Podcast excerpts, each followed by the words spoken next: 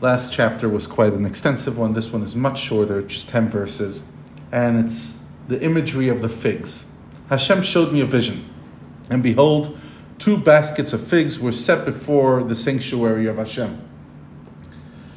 Now, this occurred after Nebuchadnezzar, king of Babylon, exiled Yechanyahu, the son of Yehoiakim, king of Yehuda, the princes of Yehuda, the craftsmen, the smiths from Yerushalayim, and brought them to Babylon. So this wasn't the final exile. In other words, there was a, much bigger exile that took place. This was quite a few years before the destruction of the temple, but this is the beginning of the end. And this exile included a lot of significant leaders, according to tradition. Mordechai from the Purim story was one of those guys that was exiled to here. And th- this is when the imagery comes to Yirmiyahu the prophet. The one basket was full of very good figs, like the first ripened figs. Everyone loves it.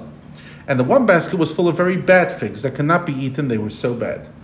And Hashem said to me, Ma'ataro'eh Yirmiyahu, what do you see, Yirmiyahu? So what, my resp- what did I respond? Figs. The good figs are very good, and the bad, very bad, which could not be eaten, they were so bad. So in other words, he's uh, explaining what he sees.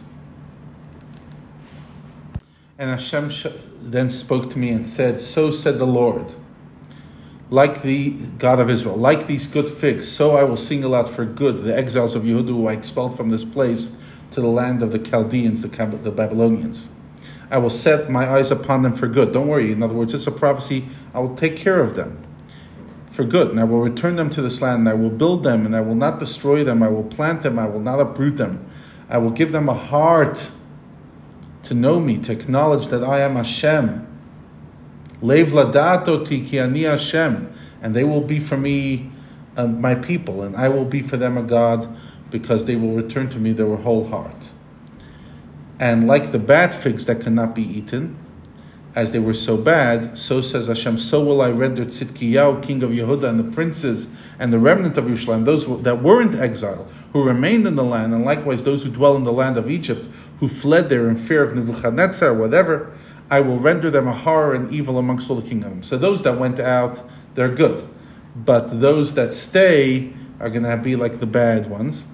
A disgrace and a proverb, an example, basically a total disgrace, and a dage and a curse in all the places to which I will banish them.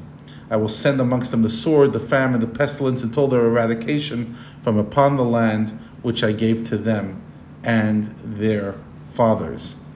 Thus ends a prophecy which is a mixed bag. Parts of it beautiful, parts of it devastating.